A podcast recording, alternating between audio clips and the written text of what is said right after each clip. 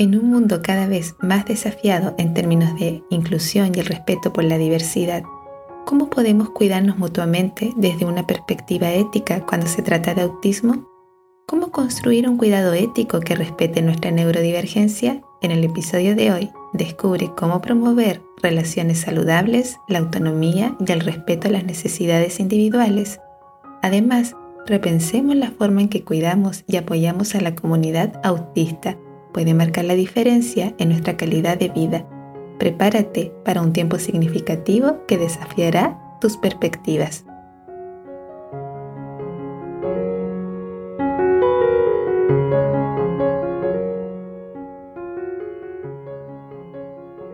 Bienvenido, bienvenida a Café Autista. Yo soy Nell y me alegra que estés aquí. Este es mi espacio. Abordaré distintos temas desde mi experiencia y mirada autista. Espero estés confortable. Comenzamos.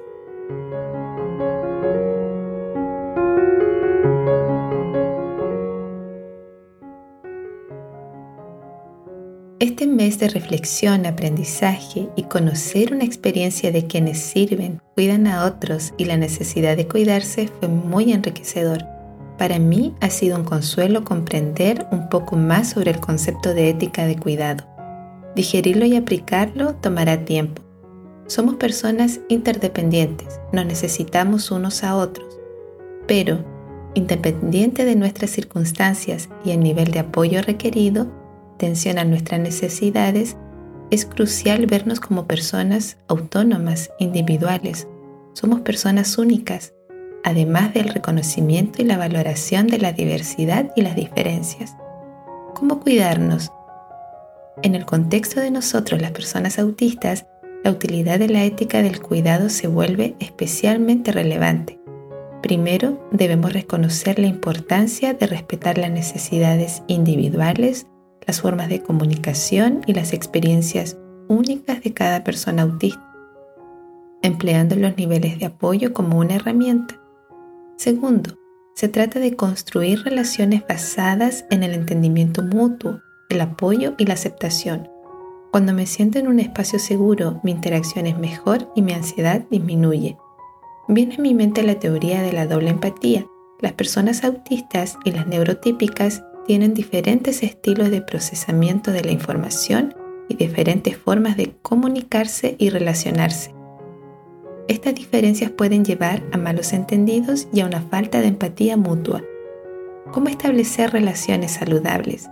La teoría sugiere que tanto las personas autistas como las neurotípicas, si se decide, deben hacer un esfuerzo consciente, no forzado, para comprender y empatizar con las perspectivas y, la, y las experiencias de la otra persona. Tercero, implica fomentar, fortalecer entornos inclusivos y compasivos que promuevan el bienestar y el desarrollo de nuestro potencial. Esto involucra tener en cuenta perspectivas y preferencias, respetar límites y brindar el apoyo necesario para una participación más plena en distintas áreas. Asimismo, un tema importante de tratar, la ética del cuidado también se aplica al cuidado de los cuidadores y familiares de personas autistas. No debemos ignorar que el acompañamiento, la preocupación hacia personas autistas puede ser un desafío físico y emocional. Es primordial el incorporar autocuidado, el apoyo y la solidaridad entre los miembros de una comunidad.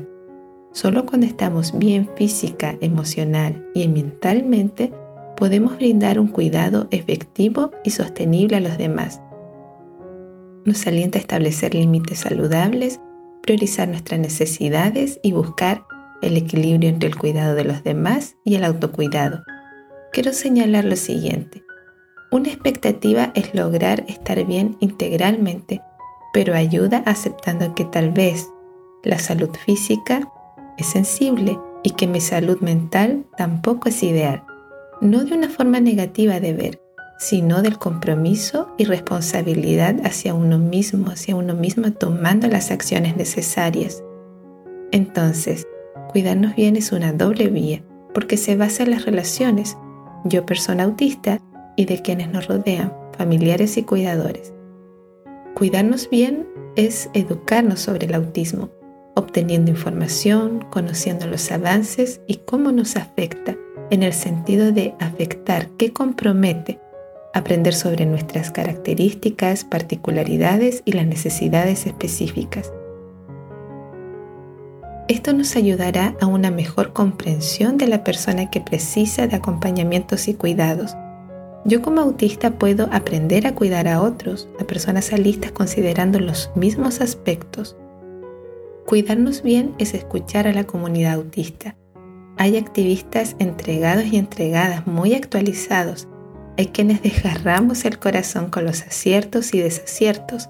Eso puede guiar a ir rompiendo el desconocimiento y prevenir dolores innecesarios.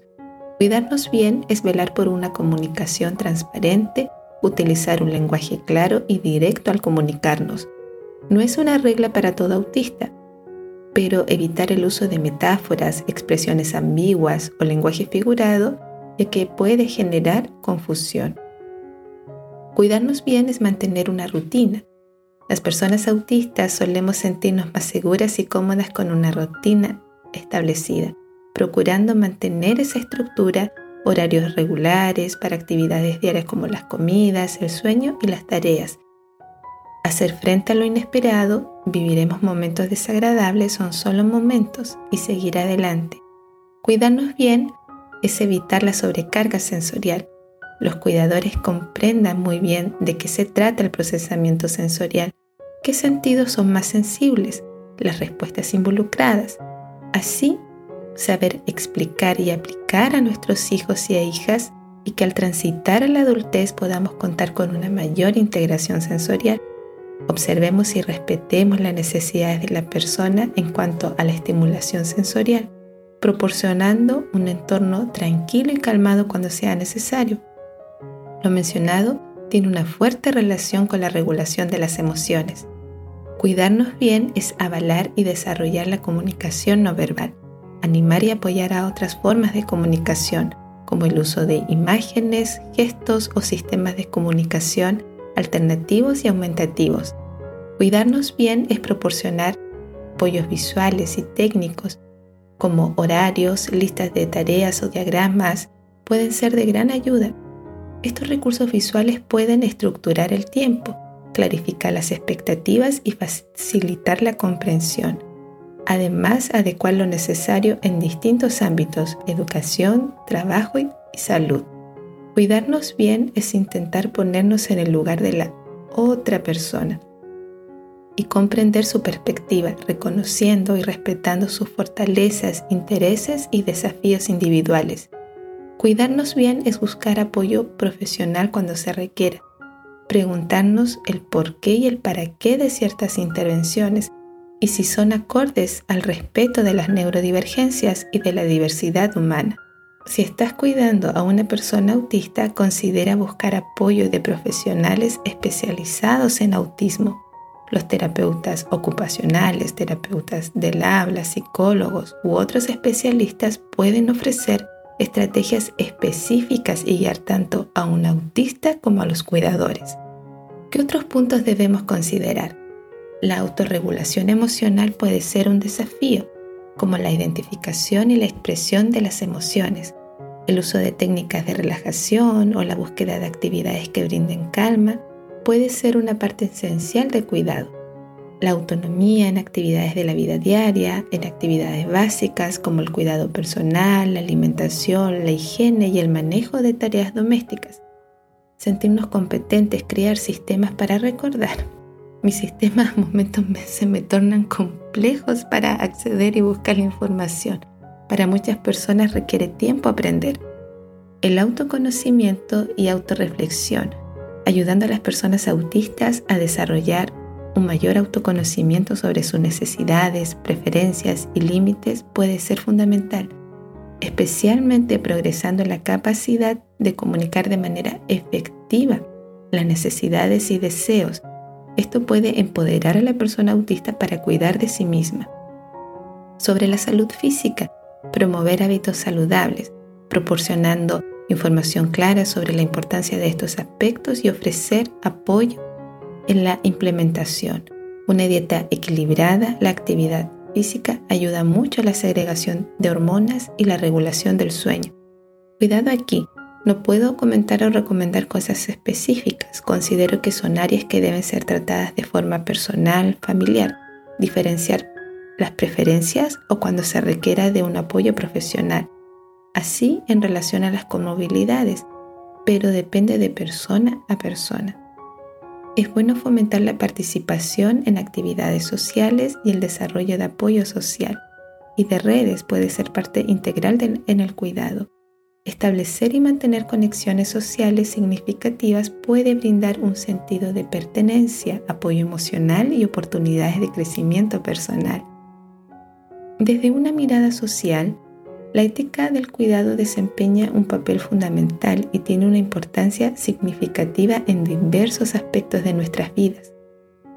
Esta perspectiva no se limita solo a las relaciones personales, sino que también se aplica a ámbitos más amplios, como el cuidado de la comunidad, el medio ambiente y la justicia social. Considero que es una gran deuda pendiente. Si es desafiante el cuidado personal y de los demás, mirar más grande es complejo. La ética del cuidado nos impulsa a ser conscientes de nuestro impacto en los demás y la toma de decisiones. Las personas autistas no estamos exentas de responsabilidades. Mirar nuestro actuar desde las relaciones y sus implicancias, empatía y la responsabilidad hacia los demás. El cuidado ético es fundamental para construir comunidades compasivas y solidarias. Cuando nos preocupamos por el bienestar de los demás, nos involucramos activamente en la creación de un entorno donde todos puedan prosperar. Al practicar la ética del cuidado podemos contribuir a la construcción de una sociedad más justa, equitativa y amable. En un sentido práctico, ¿cómo expresar la ética del cuidado en nuestra vida diaria? Practicando la escucha activa, escuchar de manera atenta a una persona y cuando finaliza su exposición responder ofreciendo una opinión, comentario o sugerencia en relación con lo que ha comentado. Mostrar un interés genuino.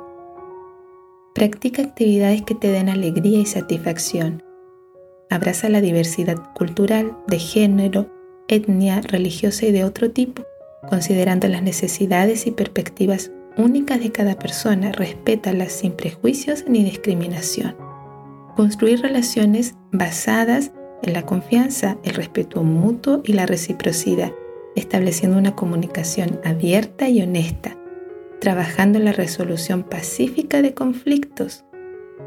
Esto cuesta, lo sé, brindando un apoyo emocional y ayuda práctica a quienes nos rodean. En mi caso personal me ha ayudado mucho recibir terapia para discernir en las relaciones y buscar establecer relaciones de confianza. Actuar de manera responsable, reconocer nuestra responsabilidad y actuar en consecuencia, considerando el impacto también de nuestras acciones en el medio ambiente y en nuestra comunidad, adoptando prácticas sostenibles, reduciendo la huella ecológica, participando en actividades que benefician al entorno. Yo no hago para nada esto, puede contribuir a la construcción de una comunidad solidaria y justa, lo había mencionado, pero en este elemento, en este aspecto tengo mucho para cuestionar, cambiar en mis propios hábitos y conciencia, pero es muy importante en relación a, pe- a pensar en un cuidado ético, que no tan solo se trata de las relaciones de las personas, eso es base, pero también hay que mirar el medio ambiente y la comunidad. Enfrentar los desafíos con resiliencia y mostrando compasión hacia nosotros mismos y hacia los demás, reconociendo que todos cometemos errores y que el perdón y la comprensión son fundamentales para el crecimiento personal y las relaciones saludables. Para ir finalizando, algunas preguntas reflexivas que puedes considerar. ¿Cuáles son las principales motivaciones y valores que te impulsan a cuidar y atender a los demás? ¿Cómo puedes cultivar una mayor empatía y compasión hacia los demás en tus relaciones personales y profesionales? ¿Cuál es tu enfoque en el autocuidado? ¿Y cómo equilibras tus propias necesidades con las de los demás? ¿En qué medida consideras el impacto de tus acciones en el bienestar de los demás? ¿Y qué medidas tomas para garantizar que sean positivas. ¿Cuál es tu papel en la construcción de una comunidad más solidaria y compasiva? ¿Qué acciones concretas tomas para contribuir a ello? ¿Cómo puedes enfrentar los conflictos éticos y tomar decisiones difíciles desde una perspectiva de cuidado y responsabilidad hacia los demás? Estas preguntas nos invitan a reflexionar sobre nuestros valores y acciones. Recuerda que el proceso de reflexión y crecimiento ético es continuo, personal y comunitario. Las preguntas pueden servir como un punto de partida para explorar y desarrollar aún más nuestra comprensión de la ética del cuidado. Cuidarnos bien es una prioridad y podemos aprender. Es por ello que, para recibir un nuevo mes, he definido el tema sobre enfoques terapéuticos. ¿Qué son? ¿Qué significa? ¿Y por qué es importante entenderlos cuando decides buscar ayuda profesional? Por favor, comenta en mis redes sociales. Café Autista en Instagram, Facebook y TikTok. Me encantaría conocer tu apreciación de los temas.